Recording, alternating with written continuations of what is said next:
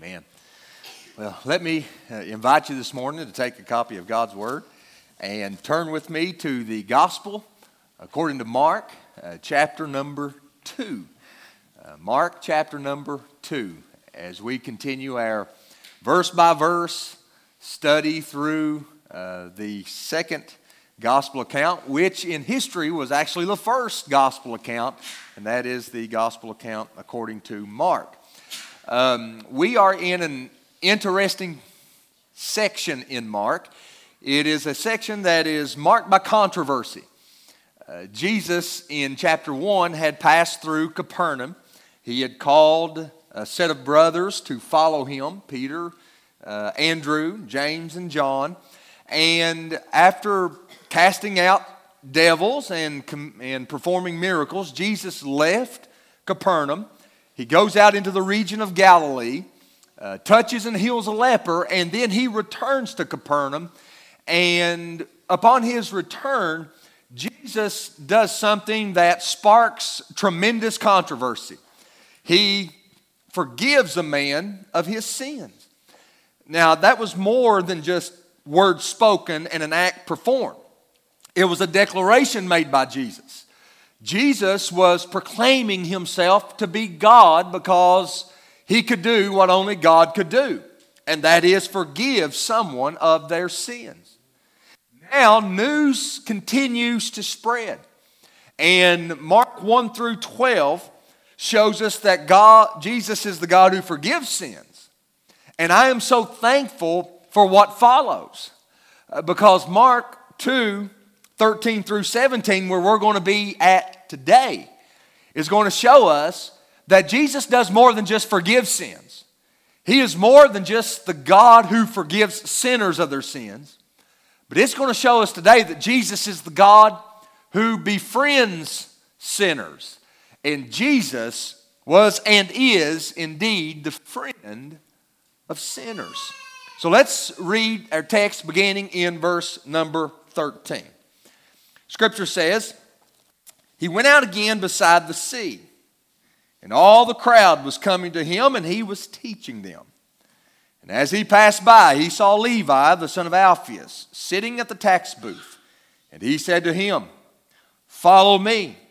And he rose and followed him. And as he reclined at table in his house, many tax collectors and sinners were reclining with Jesus and his disciples for there were many who followed him. The scribes of the Pharisees, when they saw that he was eating with sinners and tax collectors, said to the disciples, Why does he eat with tax collectors and sinners? And when Jesus heard it, he said to them, Those who are well have no need of a physician, but those who are sick. I came not to call the righteous, but sinners. This is the word of the Lord. Um, a few weeks ago, I finished up a book by Jay Bilas, a book called Toughness. And in the book, while he attempts to define what toughness really is, there was a story that stuck out uh, to me. He told of his dad. He spoke of his dad's toughness, seen it every single day. And his dad determined that he was going to make Jay Bilas want to go to school. So his plan was this during the summer, uh, between his junior and senior year, he was going to make Jay work with him to remodel some building he had built. And Jay said he thought, you know, what is this? I'm a highly recruited athlete from California. Uh, I'm going to go to Division One, and yet Dad wants me to, to help him. Uh, well, he obliged his father, and his responsibility was to carry the building material up the ladder to the top of the roof. And Bilas carried what we would call a lazy man's load. Instead of taking several attempts to go up and down to get your stuff to the top, he tried to carry it all in one load. So he starts climbing up the ladder, his arms are full, and uh, he misses a step. And when he misses a step, he falls about eight feet down and the material goes all over the place. And his father walked over to him and he looked at him and he said, You know, Jay, you can't make it to the top of the ladder in one step, but you sure can make it to the bottom with one step. And it was that idea that seemed to stick out in his mind, and it also stuck out in my mind that if you are not careful, if you don't watch your step, you can destroy all the progress that you seem to make in any area of life with one careless, miscalculated step. Well, what appears to happen in this passage is Jesus appears on the world standard, by the world standard, to take one of those careless steps. Up to this point, he's climbing the ladder of public notoriety, of fame. He is moving forward. His fame is spread throughout all the region of Galilee. His teaching has captivated the hearts and the minds of those who have heard him. His miracles have amazed onlookers. His presence has attracted thronging crowds. And if you were to ask the world about Jesus, they would have said, He is on the ladder and He is climbing up. But all of that changes whenever you come to Mark chapter 2, verses 13 through 17.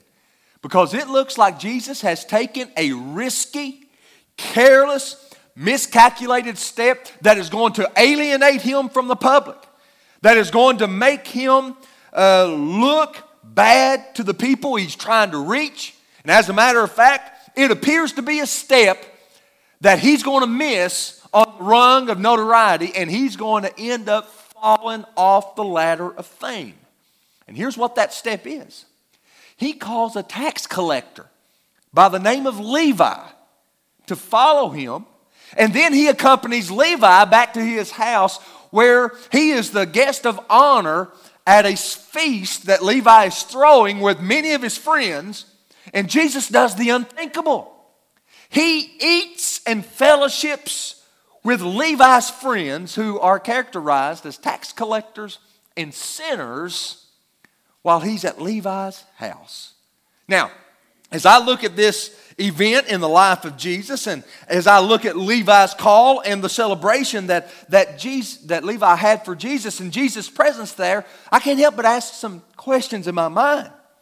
What's so bad about Levi that Jesus calling Levi to follow him would be a scandal to the community? Furthermore, what's so bad about Levi's friends? That just the mere eating of a meal would cause people to say Jesus is going to dirty his reputation by hanging around people like that. Why was this move considered risky? But more importantly, here's what I want to ask What does this event teach us about Jesus? What does this event teach us about the God who, in verses 1 through 12, who forgives sinners, who is holy, who is righteous, who is above all. Well, it teaches us that Jesus indeed is the sinner's friend. And so, what I want you to see in this text, I want you to see Jesus dealing with three sets of people in the text. You can see it pretty clearly. In verses 13 through 14, Jesus deals with Levi. In verses 15 we see that Jesus is dealing with Levi's friends. And then in verses 16 and 17, we see that Jesus is going to de- Jesus deals with a group of people known as Pharisees. And in each instance, with each run in with Jesus, with each act, with each word, we find something glorious about Jesus, the sinner's friend. Well, what do we learn? Well, first we see that Jesus calls the unlikely.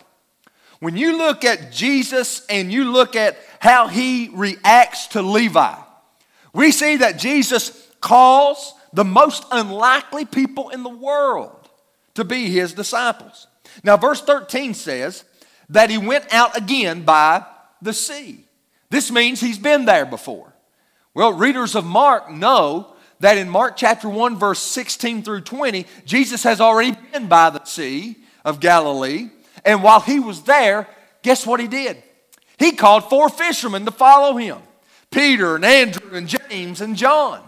And so now Jesus goes back to the same fishing hole, pun intended, to catch somebody else.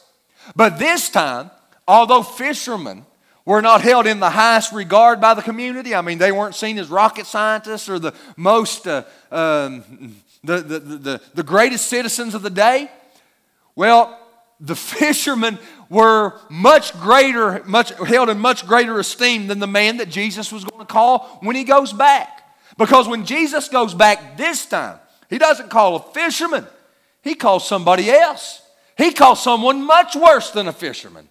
He calls Levi a tax collector. And as a matter of fact, Levi was seen not just as a sinner, he was seen as the worst of sinners. He was seen as the worst of the worst. And yet Jesus calls Levi. Now, his calling of Levi is a lot akin to how he calls you and me and how he calls every other sinner that he saves. I want you to see that Jesus calls sinners in their condition. Notice what it says. It says, As he passed by, he saw Levi, the son of Alphaeus, sitting at the booth. Now, why would this be considered sinful? Why would this be considered bad? All right, Jesus walks by the tax collector. He's sitting in the tax, collu- uh, tax, collu- tax booth, and he calls him to himself. Now, what's so sinful about that? Well, you have to understand something about tax collectors. Levi was not just some IRS employee in Jerusalem, it was much worse than that. He was actually more akin to a mafia figure than he was a government employee. Because here's the way they collected taxes in the first century Rome would levy a tax against an area, but they would not have government officials collect those taxes. They would subcontract that out to a middleman. A middleman would lease out the area for himself. Then he would have henchmen, that's the best word I could come up with, uh, that he would send to certain areas in that region, and their responsibility was to collect the taxes from the people. Now, here's the deal the middleman wanted to make money. The henchmen wanted to make money, and Rome had to have their tax. So, what they would do is this they would not just collect the tax from the people, they would collect far more. They would add surcharges to the people so that whenever they got the money from the people, they would send it on up the line. Rome would get their cut. They were happy. The middleman who leased out the area would get his cut. He was happy. And then the tax collectors who collected them at the booths, they would get a big cut as well. So basically, what they were doing, they were robbing the people blind. And the people hated them. They saw them as thieves, and they were right. They saw them as low down, dirty dogs, and they were pretty much right. As a matter of fact, they were despised by Israel. They, if you wanted to insult somebody in that day, you'd call them a tax collector. Get this they were discredited in the courts. If, if, if, if you wanted to commit cold blooded murder, and if a tax collector saw you commit the murder, do you know the prosecutor could not call the tax collector to the stand to testify against you? You know why? Because their word was not held uh, in honor in the courts of Israel. They were barred from testifying in court. Here's what they thought. They're so dishonest and they're so low down and they're so they're they're so bad, you can't believe a word that they say. So they weren't even allowed to testify in court. Furthermore, to be a tax collector not only brought ill repute upon you, it was also a disgrace to your family. It could have been a reason why Alpheus is mentioned here as well. I mean, think about that. Alpheus, probably held in high, uh, high esteem, and guess what? He has a son grows up and guess what happens to that son? He, became, he becomes a no good, low down, dirty tax collector. Yeah. What in the world did Alphaeus do at his house? Where did he go wrong? How in the world could Levi, who had so much potential, end up being such a scoundrel and a tax collector? It had to be something wrong with the parenting. I mean, think of this. Here he is in the midst of his sin. And what I love about it is, Jesus walks by him while he's sitting there scamming, robbing, cheating, and thieving, and he says to him, Follow me. He doesn't wait for him to get a new occupation. He doesn't wait for him to sign a letter of resignation. He doesn't wait for him to quit and start get a new job. No. While he is in the midst of his sin, he calls him to follow him. Do you know many sinners Many unbelievers think they have to get better before they get saved. They think that they have to go through some type of spiritual 10 step program uh, in order for them to get good enough to where Jesus would call them and Jesus would save them.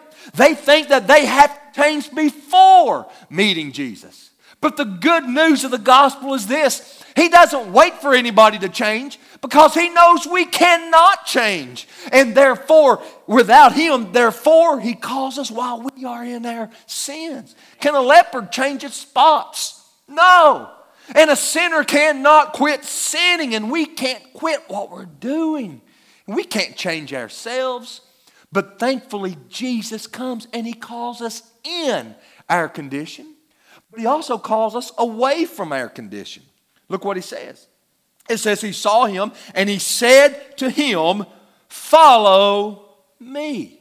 I mean, just two words. Two words. Follow me. This is not an invitation from a beggar. This is the command from a master. He doesn't go around weakly urging, begging, pleading sinners, would you please come? No, he walks as the sovereign Lord of all and he says, Follow me. He gives the command. And this command is glorious when you think about it. I mean, just think about these two words follow me. Think of the simplicity of it. Pretty simple, isn't it? Follow me. What is Jesus saying to Levi? Jesus is saying to Levi, I want you to follow me. And I think most people, that's where we mess up when it comes to being a Christian, when it comes to getting saved. Most people have this idea about being a Christian. You have to get up in the morning, you got 52,000 rules that you have to follow, and if you if you fall off the pumpkin wagon, if you mess up on one of those rules, you're you're out. So what in the world's the use to even to even do it? I mean, I've got all these rules, I've got all these regulations, I've got all these all these things boxing me in, and it's very burdensome. Is that what being a Christian is about? No. Being a Christian is about two words. Follow me. It's about following the Lord Jesus Christ. That is simple. That's simple enough that a child can understand. And listen, we follow him. We follow him through bumps. We follow him through bruises. We follow him through ups. We follow him through downs. We follow him through successes. We follow him through our failures. This is a holistic call to follow me. But then think also, not just of the simplicity of it, but think of the urgency of it. Again, this is a command follow me. It is a call to act immediately, it is a call to act now. You know, Scripture always places an emphasis on now, on today. Come now, Isaiah says, and let us reason together, says the Lord. For though your sins be as scarlet, they shall be white as snow. Though they be red like crimson, they shall be as wool. When do you come? Come now, says the Lord. 2 Corinthians 6 2 says, Behold, now is the favorable time. Behold, now is the day of salvation. Hebrews 3 says, Today, today is the day of salvation. If you hear his voice, harden not your heart, as in the provocation. When is the day of salvation? Now. It is today. The call of the gospel is the call to respond immediately, to respond now, to respond today. Not to put it off to next week, not to put it off till next month, not to put it off until you've got some other things figured out or other things worked out. But it is a call to respond to the call of the gospel immediately, now. And think of the totality of it. How does he respond? Well, Scripture says this of Levi it says that he rose and followed him. We know from Matthew's account, and we also know from Luke's account, that Levi is not his only name. This man is also uh, named Matthew. Do you know the first gospel you come to in the New Testament? It's Levi, it's Matthew, it's the same guy. Now think of this Jesus must love scoundrels. Because in Mark, he picks a quitter to record his first gospel account. And in Matthew, he picks one of the greatest sinners that Israel had ever known about to record his, his other gospel account. Listen, I always say this Jesus must really love sinners because he saved so many of them.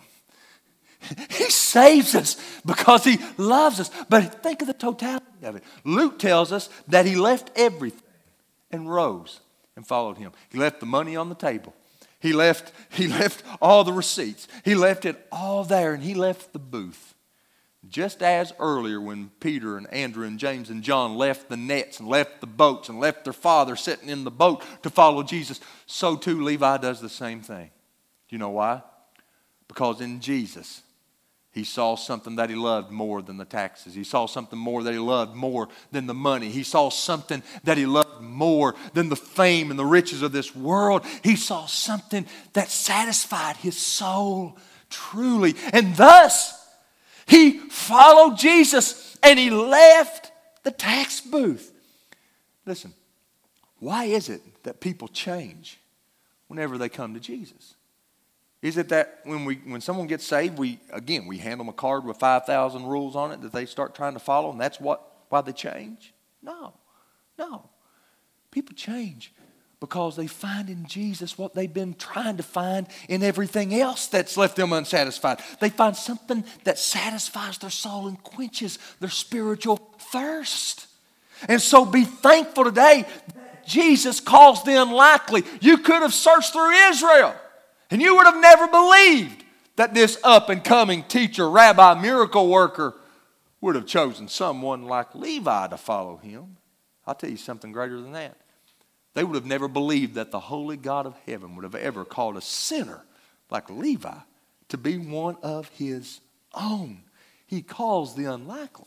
But now, after he leaves Levi, Levi throws a party. I mean, you, you come to know Jesus, that's time to celebrate. And so he invites people to come to his house. And the Bible says in verse 15, he was reclining at table in his house, and many tax collectors and sinners were reclining with Jesus and his disciples, for there were many who followed him. Well, here is the second set of people that Jesus meets a group of tax collectors and sinners at Levi's house. Now, if Levi and Jesus teach us that Jesus calls the unlikely, Jesus and Levi's friends shows us that Jesus receives the undesirable. You see, Jesus is now the guest of honor at Levi's house, and he calls up the people that he knows. And you know the only people really that this sinner knows is a bunch of sinners. and so it says, We're having a feast at the house. Something's happened to me. I want you to meet this man that I met, and he's changed my life. We're going to celebrate, and he's the guest of honor. And so they come to his house. And when they come to his house, Jesus reclines with them, Jesus eats with them, and his house is filled with sinful people. Now, here's what I love Levi didn't just call up his friends and say, You know what? I'm done with you. I'm cutting you out. You're too sinful for someone as holy as me to be around. So, so, so guess what, you bunch of scoundrels? I'm done with you. I've washed my hands with you all. Is that what he does? No, no. One of the things I love about when, when, when people initially get saved, most of the time, most of an unbeliever's friends are unbelievers. And so it's a great opportunity for that, that circle to span out and the gospel to span out from that one individual who has come to faith in Christ to open up the door for other people to come to know Jesus Christ. That's exactly what Levi does. Beloved, listen, you shouldn't discard your unbelieving friends.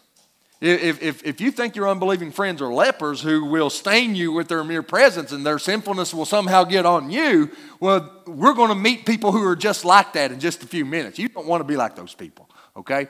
Uh, but they come. And how does Jesus treat them? Well, we see here that he identifies with sinners. The Bible says he reclined at table in his house. Now, what does that mean? Well, if you come to eat at my house, uh, thankfully I have a kitchen table and have chairs, and you'll sit there and we'll sit around in chairs and we'll, we'll eat.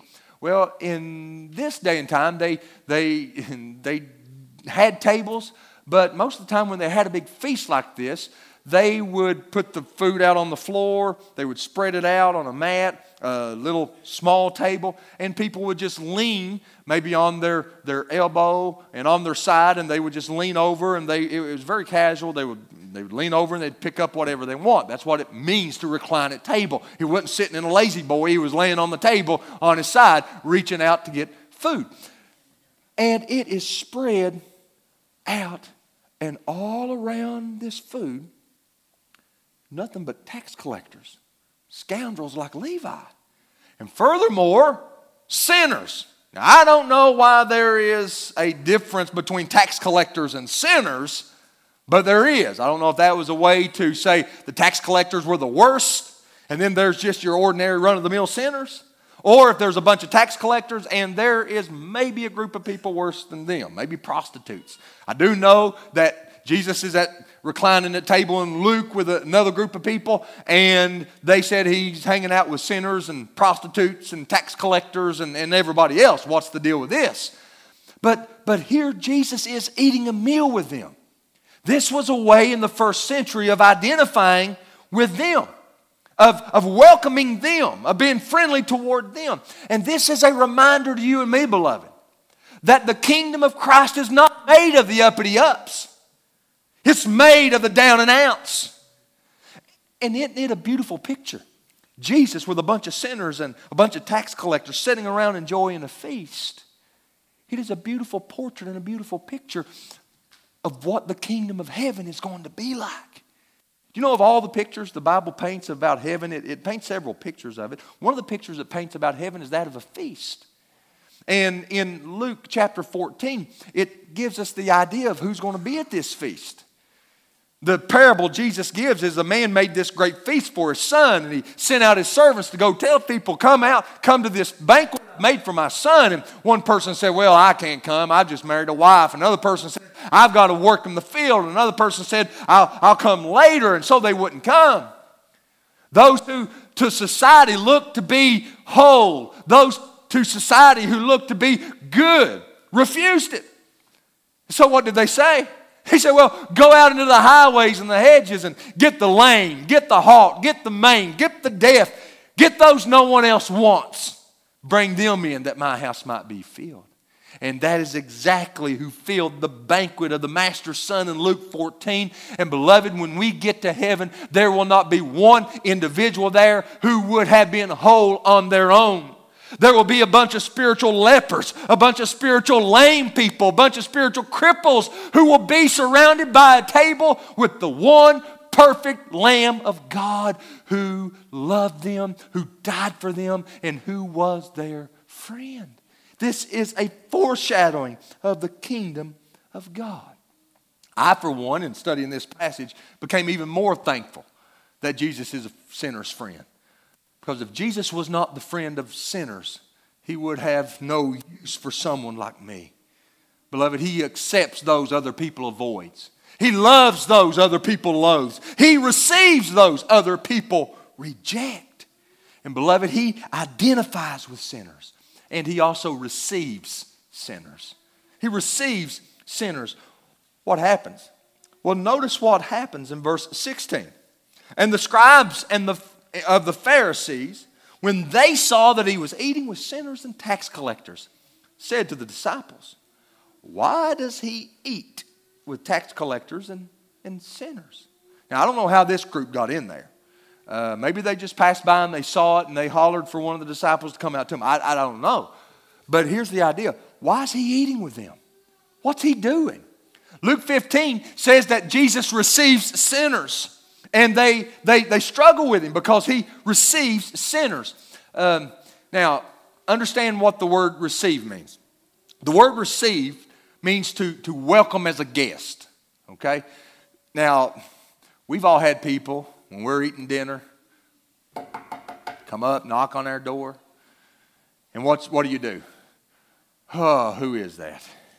All right? Who is that? Then you go up to the door, you peep through the peephole, and in about a split second, you see who they are.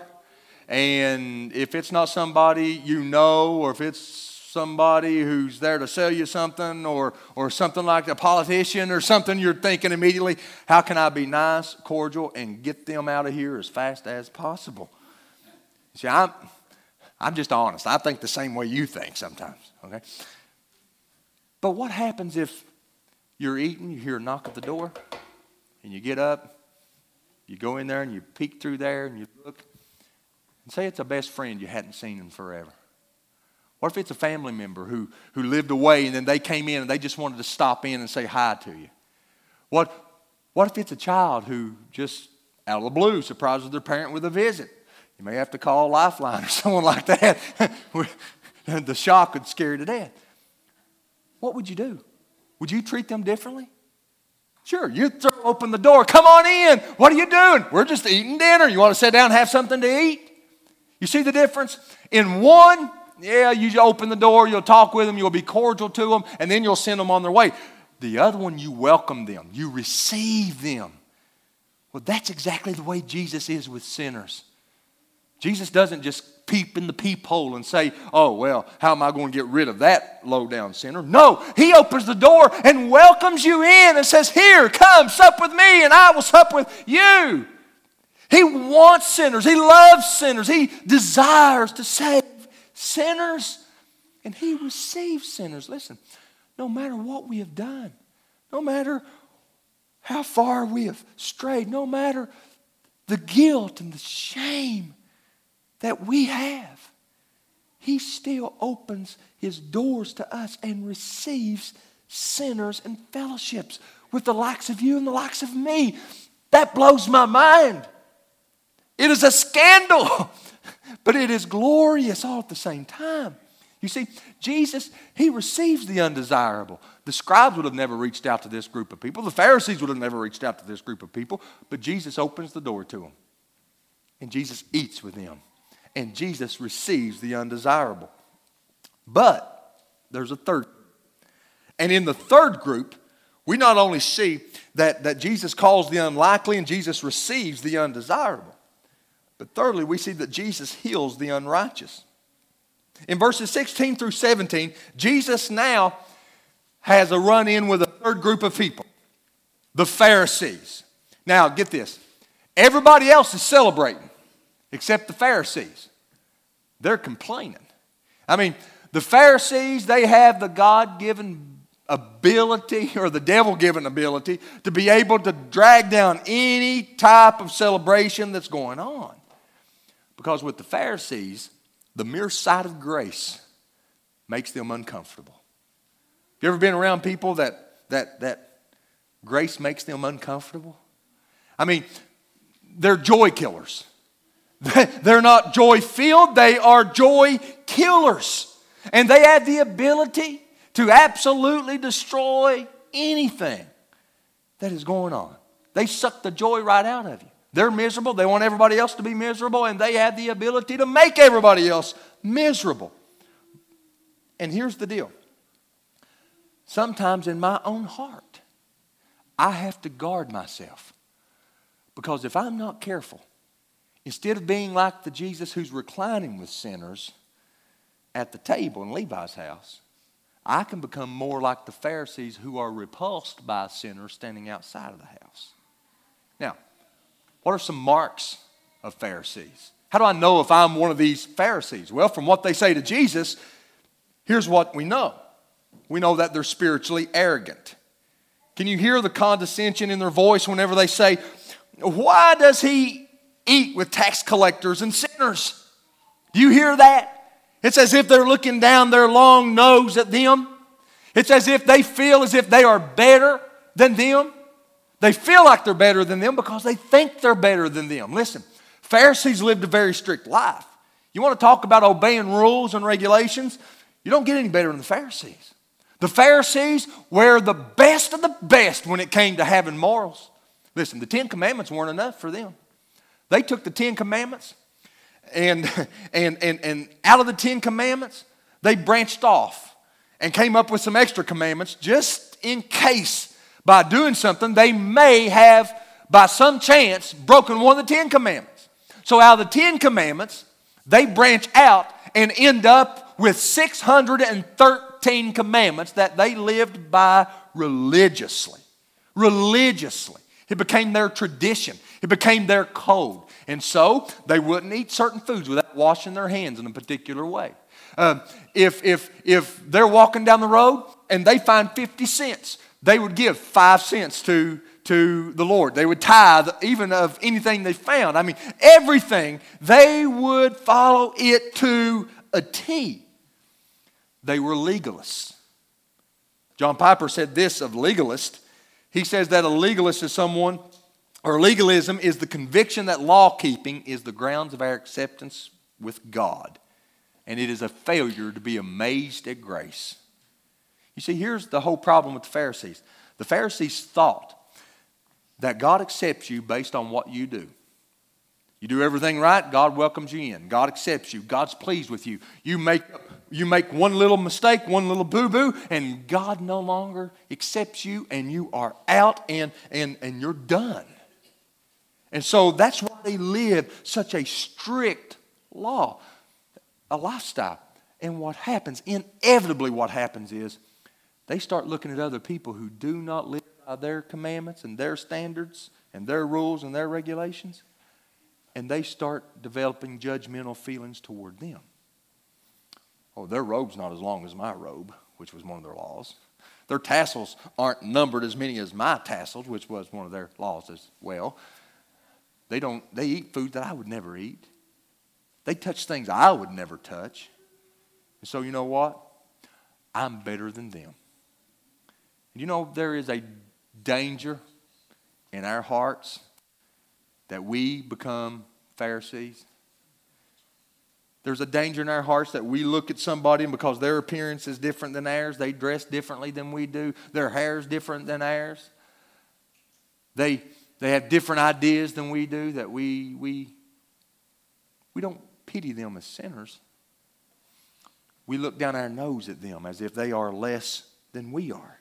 Listen to me. A Pharisee in the first century could walk through the back door of any Baptist church in America, and the church would think it would be the greatest blessing that they had decided to join. Yeah. They'd never embarrass your church by, by misbehaving. Talk about your offerings going up, they tithe of everything that they got. Everybody'd want them. And you talk about knowing the law, they read their Bible religiously, they knew it.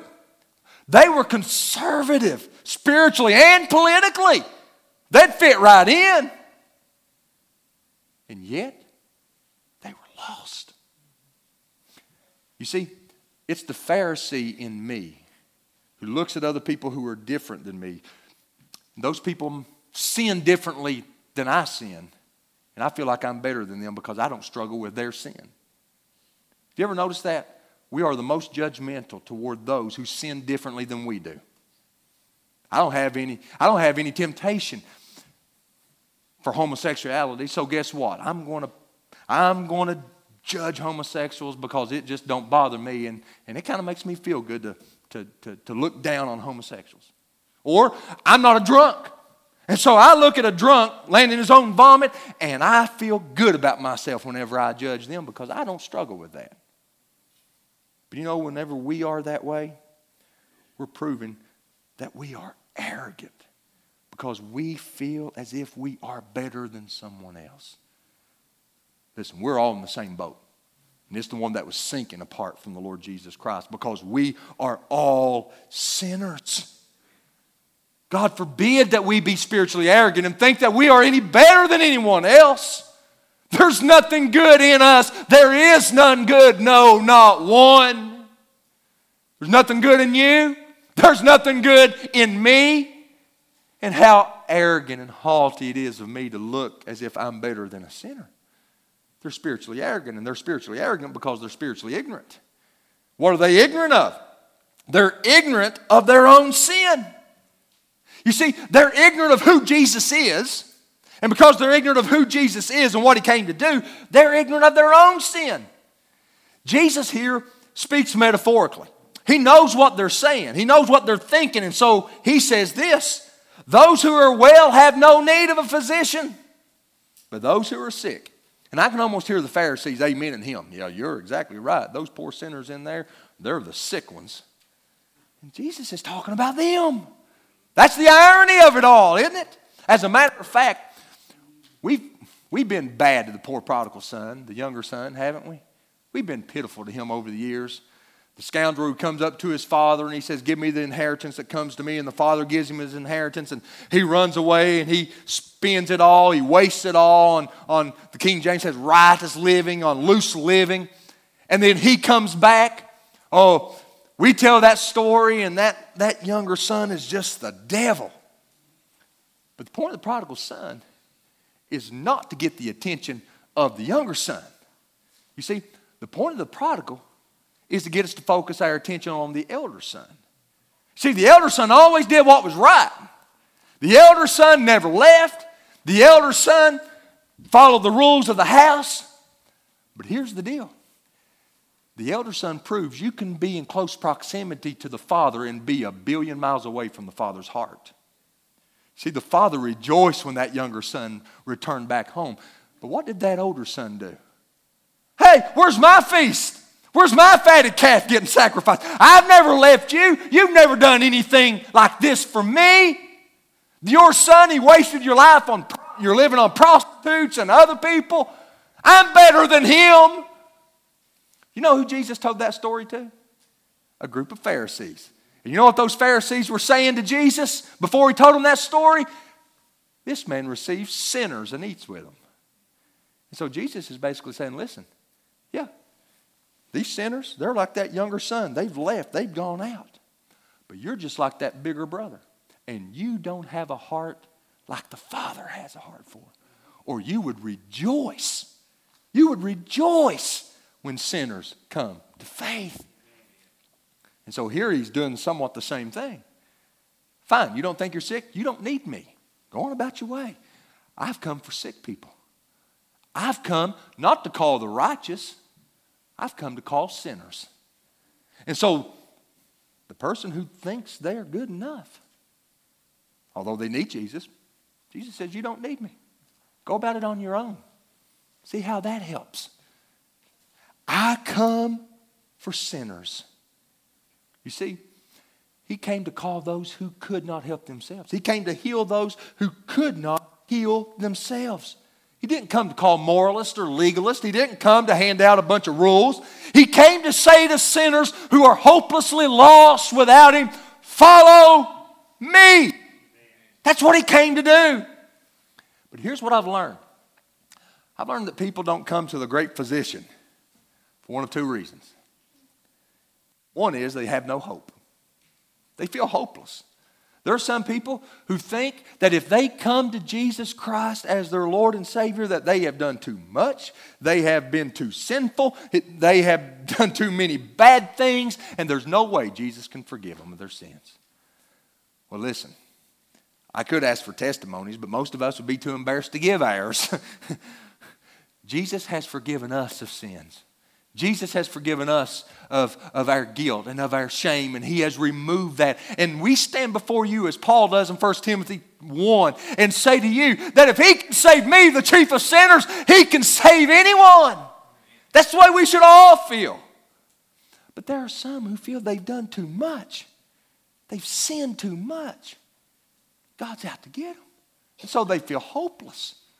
But then there are some who they don't feel hopeless they feel as if there's no need. This is the moralist. This is the legalist crew. This is the crew who, they don't see themselves as being sick. They, they have good morals. They live good lives. They love their family. They go to work. They do everything you're supposed to do. It's those people who look at Christians and they say, hey, if they're going to heaven, I don't have anything to worry about. Because I live just as good as they do, probably even better.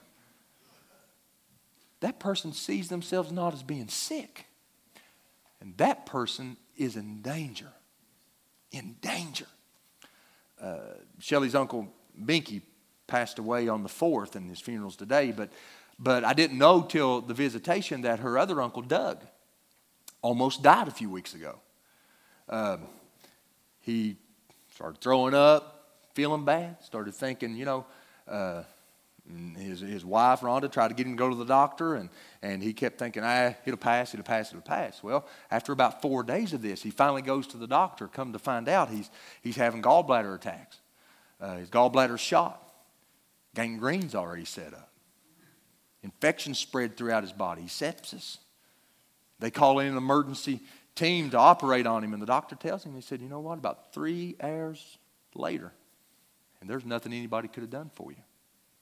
You almost waited too long. Here he was thinking he just had a, had a bug, and he almost died because he wouldn't go to the doctor. And I'm afraid that many people are a whole lot in the same boat spiritually. Uh, you know, every now and then that they sin, it does kind of bother them a little bit, but, but, but they keep on thinking they'll be okay. There's no need to come to Jesus. And they keep on putting it off, and they keep on putting it off, and they keep on putting it off until finally there's going to come a time when it's going to be too late. And then what? Then what? What excuse will there be?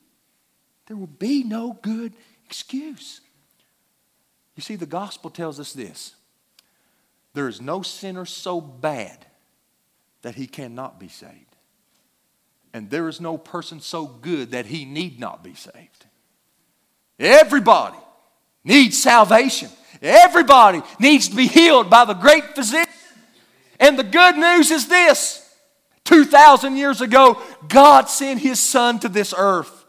He died on a cross in our sin and in our place. He bore his wrath in our place. And now I can say to sinners far and wide if you will come to the great physician, if you will come to Christ by faith alone, he will save you, he will change you, he will give you eternal life. And here's the best part He even paid the bill for you. You owe him nothing, nothing. He paid it all. And so today, I ask you this do you know Jesus, the sinner's friend? Do you feel you're too hopeless in your sin to follow him? Well, then come follow him. Do you feel like you're not, you don't need him? Well, beloved, you do. You do. Now I'm going to ask you to do exactly what Levi did. I'm going to ask you to right now, in your sin, in your condition, I'm going to ask you to come. And I'm going to ask you to follow Jesus. Not Lakeville, not Justin, not rules, not. I'm going to ask you to follow Jesus as your Lord and your personal Savior. Let's pray. Father, as I come to you today in Jesus' name, I thank you for your mercy. I thank you for your spiritually healing touch. I come to you today to ask that you would draw sinners to yourself. Should there be those who feel hopeless in their sin today, I pray that your amazing, scandalous grace would open up their heart and that the rivers of your forgiveness and your mercy would flood over them. And they would realize that they're not too bad, they're not too sinful to be saved. Draw them. For those who are here, who the world would consider good, moral people, but yet they don't know you. I pray, Heavenly Father, that the need for salvation will arise in their hearts, that they will see themselves as sinners, condemned before a holy God, but that you sent your Son to die for sinners and that they need Jesus.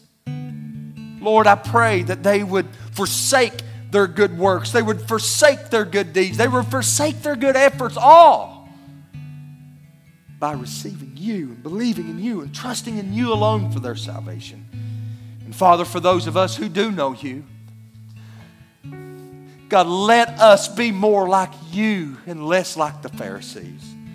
Let it be said of us, they are the sinner's friend. Let us show them your love. Let us show them your compassion.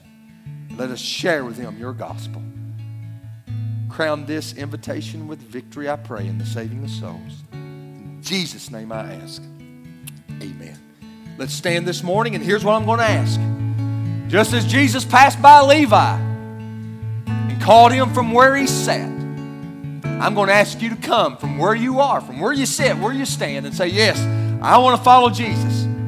I want to trust Jesus. I want him to be my Lord and my Savior. How do you come? Come just the way you are. Will you come today as we sing?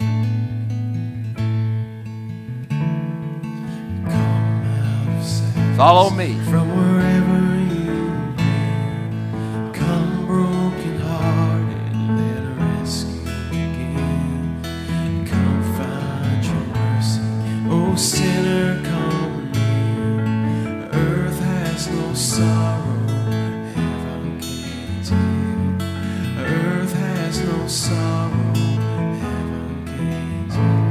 Feel free to come just as you are. So lay down your burdens, lay down your shame. All who are broken,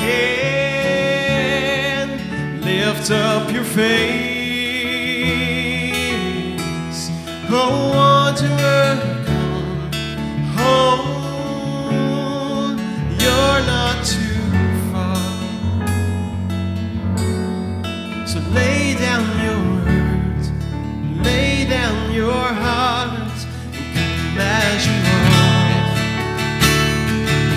Free to come. You need it.